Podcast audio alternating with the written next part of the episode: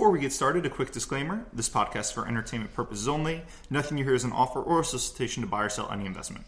With that, hello and welcome to the Rangeley Capital Podcast. I'm Andrew Walker, portfolio manager at Rangeley. With me, as always, my co host and Rangeley's founder, Chris DeMuth.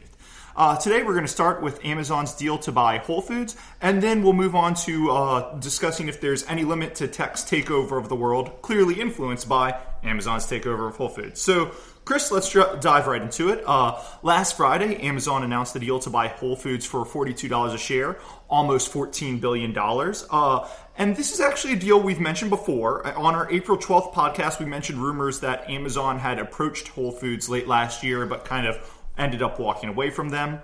Uh, I think most people, us included, thought the odds of a deal happening were pretty low. Uh, you know, Amazon's kind of the boy who ca- cried wolf when it comes to takeovers or at least takeover speculation. Everyone likes to say, oh, they're taking over Best Buy, they're taking over Macy's, they're taking over Sears, and it's never happened. And this is by far the biggest deal they've ever done.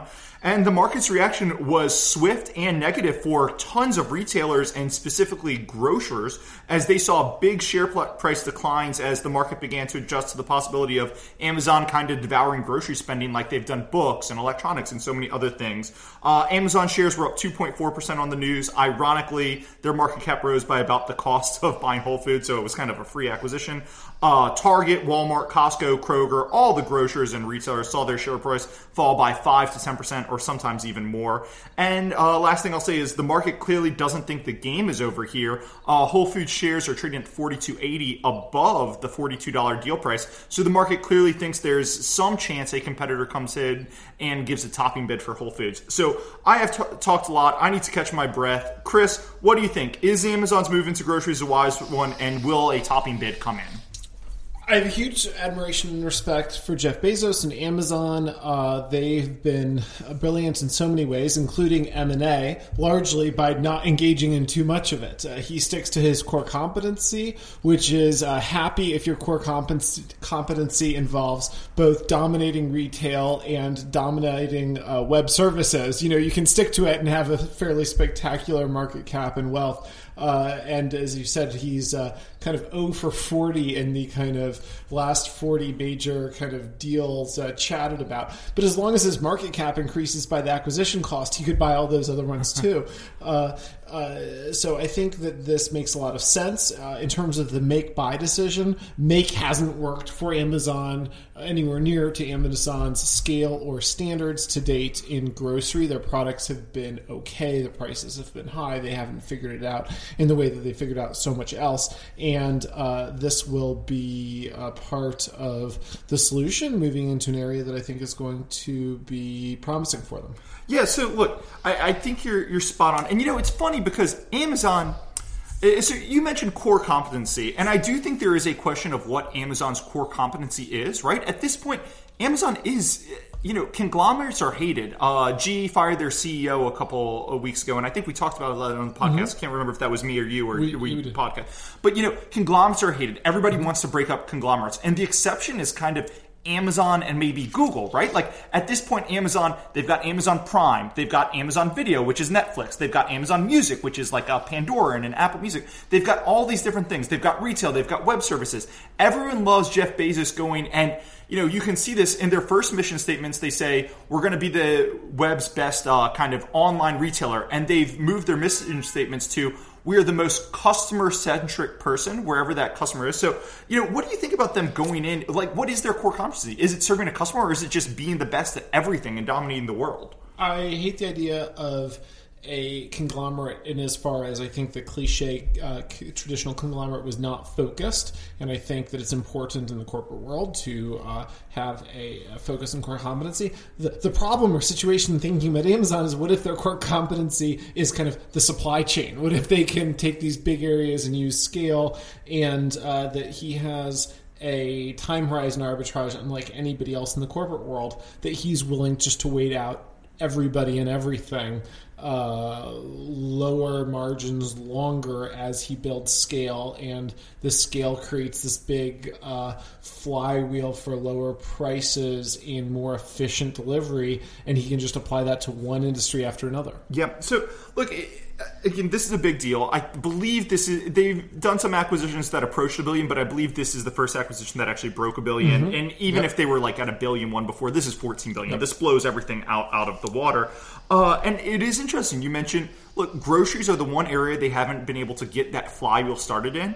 And I think the reason is Amazon's big things to date has been you go into an area and you're either the first in it, they were the first into kind of selling online books, so you can dominate that way, or Amazon Web Services, the whole thing was, hey, we can use Amazon as our big first customer to get the Amazon flywheel started. With groceries, I think there were a lot of barriers to getting that flywheel started because the big thing with groceries is they're perishable, right? If you buy groceries today, you can't sell them next month if they're if you're buying meats, fruits, all that sort of stuff because they die. So you can't make that big first investment without a big customer and network out there already. So the interesting thing to me is Amazon just bought that big first customer, right? They just bought Whole Foods. Now Amazon has the big customer to get that flywheel started. Does Amazon use the flywheel to move into home delivery for groceries, as you said? Do they use it to move into serving uh, businesses? You know, hey, restaurants. Not only will we supply your paper and destroy staples but we'll also supply all of your uh, all of your meats and everything. We'll supply it from whole foods so we'll supply better quality meat and we'll just run a longer distribution system. There's a lot of interesting bolt-ons and i think whole foods is the start of as you mentioned that flywheel that to date they haven't been able to get started. I also think there's a lot of signs that Amazon is going to get even more sophisticated on pricing and going to become really expert at using data to price discriminate all the way along. Uh, I am a Prime customer. I do almost exclusively shopping on Amazon, um, and I've just noticed recently the one to five dollar savings for things that I'm not in a rush to get. So it says, yeah, you have free delivery. If you wait a few days, we'll give you five bucks off. Um, well, I think that that's going to now include all the way from the most to least sensitive. So it'll say free delivery, but it'll be substantially off if you just pick it up at a Whole Foods. Uh, then, if you look at the physical plant of the Whole Foods, you could turn what currently is the uh, impulse buy section at the register to the whole physical space that's available. You know, the free samples and recipes and food, and then all of the boring stuff that nobody needs to look at, like uh, paper towels, could just be in a locker in the back. And, and look, you mentioned Prime. I think it's interesting you mentioned Prime. If you think of who the Amazon Prime customer is and who the Whole Foods target customer is, I mean, the synergies there are. I think there's a the Venn diagram is almost completely overlapping, Yeah. right? And you think, you know, Costco's had this huge model where you pay for the Costco membership and then they sell everything to you at cost. I think there could be synergies between doing that with the Whole Foods customers and Amazon Prime. It's interesting there. You know, Amazon, they're opening bookstores in New York, and my, my mom was visiting and we went to uh, one over there. You mentioned using customer data. You know, one of the th- cool things they do with Amazon Bookstore is they look at what all the uh, people who live in the area around that bookstore, what they buy, and that's what they actually stock in the bookstore. Not just the most popular books in the nation, but the most popular books in that region. So I thought that was pretty good. I'm sure there's tons of data they can use with Whole Foods. Uh, you know, just to add insult to injury today, uh, I thought it was kind of interesting. Uh, there was a rumor that broke that Nike is considering selling all of their products onto Amazon. So, in addition to grocers going down by 5 to 10% last week, Foot Locker and all those sports retailers were down 15 to 20%. There might be some legal and ethical issues here, but Jeff Bezos really should sell a kind of protection racket to new industries that he could just promise to not even talk about or come in at the pace. You know, and somebody else could consider either a hostile bid for Whole Foods just to burn it down, or everybody could get together and make a hostile bid for Amazon just to shut it down because the market caps are being reduced by the competitors more than they're being gained by Amazon and their targets. And, and you mentioned the, the topping bid for Whole Food. I, we threw it in at the the front. What do you think there is a competitor who's going to come in and beat Amazon? Because the thing with this deal is they mentioned, hey, this was a friendly deal. It was struck up six Yeah. weeks ago. There wasn't a big shop, which sometimes does mean a competitor might come in. But I, you know, I'll, I'll turn it over to you. I, I think probably not. The market probabilistically thinks there's some chance it's trading through the, the bid. You know, I, I look at the dynamics of uh, kind of Me Too bids where, because I think you could have, I mean, Whole Foods had activist shareholders. There are people who could come in earlier or expressed interest earlier who have not. Um, Coke and Pepsi, sometimes industries get in these dynamics where somebody bids because somebody else did. This would be an awfully big purchase for that. It's not clear to me exactly who should do that. Walmart, maybe. I think. I think most likely not. Yeah, you know, and look, Whole Foods is clearly a strategic target, and if you're stock, if you're Kroger and your stock was down 20% on this news, I mean, you have to think about it a little bit. Mm-hmm. But, it, you know, I think the synergies, like the interesting thing about the Amazon bid is they're not forecasting explicit synergies at the beginning. It's more what they can do longer term with the, the revenue synergies that we normally hate on, but kind of longer term with the revenue synergies for getting that flywheel started that no one else has that mm-hmm. allows them to pay this price interesting tidbit that I, thought was kind of interesting. Most of the time, when you know when you see one company buy another, you think, "Hey, synergies! They're going to cut management costs. They're going to cut management." In this case, uh, Whole Foods might be the first example of a company where they're getting bought and management salaries might actually need to be raised. Uh, John Mackey, the CEO, he makes a dollar per year. The whole uh, Whole Foods management team in total made $5 million last year, which is less than Amazon's VP of web service, who made $37 million last year. So Amazon might actually have to force raises upon the Whole Foods management team. Uh, he's an interesting fellow. I quite like him, actually. Uh, read and liked his book, and uh, he's, he's, a, he's a thoughtful CEO. It, it's a good day when you get both a premium and a job. He's getting a premium, a job, and a raise, a substantial one, uh, if you look at uh, the, the Amazon uh, comp. Um, you know, I think this is going to be a great deal for him. Maybe less so for all of the very high cost uh, kind of labor uh, that is uh, between you and a gauntlet uh, between you and the front door and the product you want in the middle of Whole Foods. Which you know, amongst other things, gosh, you know, if you have Amazon reviews and good Amazon kind of uh, prep in terms of voice and online purchases ahead of time, you just don't need all those people in the stores anymore. But for the senior management, it's a great deal. Yeah, so let, us turn to something else. You know, I think one thing with this deal is the chance of antitrust. Let, us turn to tech taking over the world, Sure. right? And I think the chance of antitrust blocking Amazon and Whole Foods is shockingly low, right?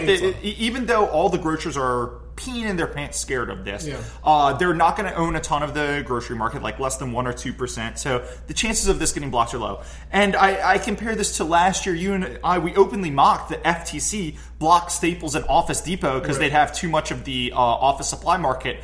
Clearly, not thinking, hey, Amazon's going to dominate this within 12 months, right? Uh, so when I think of regulators blocking Staples, Office Depot, not blocking Whole Foods, Am- Whole Foods, Amazon, I- I think at some point in the near future, regulators are going to need to take a long, hard look at the power Apple, Amazon, Google, and Facebook have amassed. And you know, yes, they get low prices to consumers, and yes, right now they are ben- benevolent. But what if in the future they can't be run by Jeff Bezos forever? What if in the future someone less benevolent mm-hmm. runs them? You know, I, I think they need to look at new new ways of evaluating these markets and these companies. At what point do you think we hit that point? At what point do you think these need to be broken up on monopoly, antitrust, that type of ground? Uh, I'll turn it over to you. There have been a couple catastrophes within the antitrust authorities and the antitrust bar generally in the last few years. Uh, one is just some huge missteps on technology, uh, deals that they blocked or altered where they just completely got backwards, you know, practically uh, declaring something potentially dominant that was shortly after bankrupt. And the second category is creating uh, kind of complex fixes that themselves uh, collapsed in a, uh burning heap almost immediately. And it's kind of up to four or five now cases in the last few years. There have been a lot of antitrust problems, especially in tech. When you look at the big uh, companies uh, that you have to ask yourself, are, are, are they uh, dominant? And then are they abusing that dominance? Uh, because of course, uh, once you're dominant and have even a monopoly, that's completely legal as long as it's not being abused. Uh, you really look at Amazon, Apple, Google, and Facebook. I mean, there, there there are others, but those are the ones that are the real real cases. And I think for the most part, uh, they're in the clear now. But the three harbingers to look for are Europe, which is much more aggressive. I think, especially on Apple and Google. Uh, secondly, a potentially future more left wing government in the U.S. Hillary Clinton would have been much more activist and really had some explicit antitrust uh, thoughts as related to Apple, especially. And thirdly, broke states. If you look at the brokest states in the country, uh, California, Illinois, and especially my home state of Connecticut, they are uh, bankrupt uh, for all intents and purposes. Uh, if you look at their unfunded claims, and they're kind of flailing around looking for uh, scapegoats, especially Amazon in a lot of cases. And if you look at the revenuers, uh, they're going after some of these tech companies. So I think those are the three harbingers that you can look to to see what the future is. And the big one is when the EU declares an abuse of dominance, once that claim comes in, there could be 50 or 100 private sector uh, uh, uh, complainers that are going to just swarm these companies. And so they've been very careful on both the lobbying and the kind of legal prep work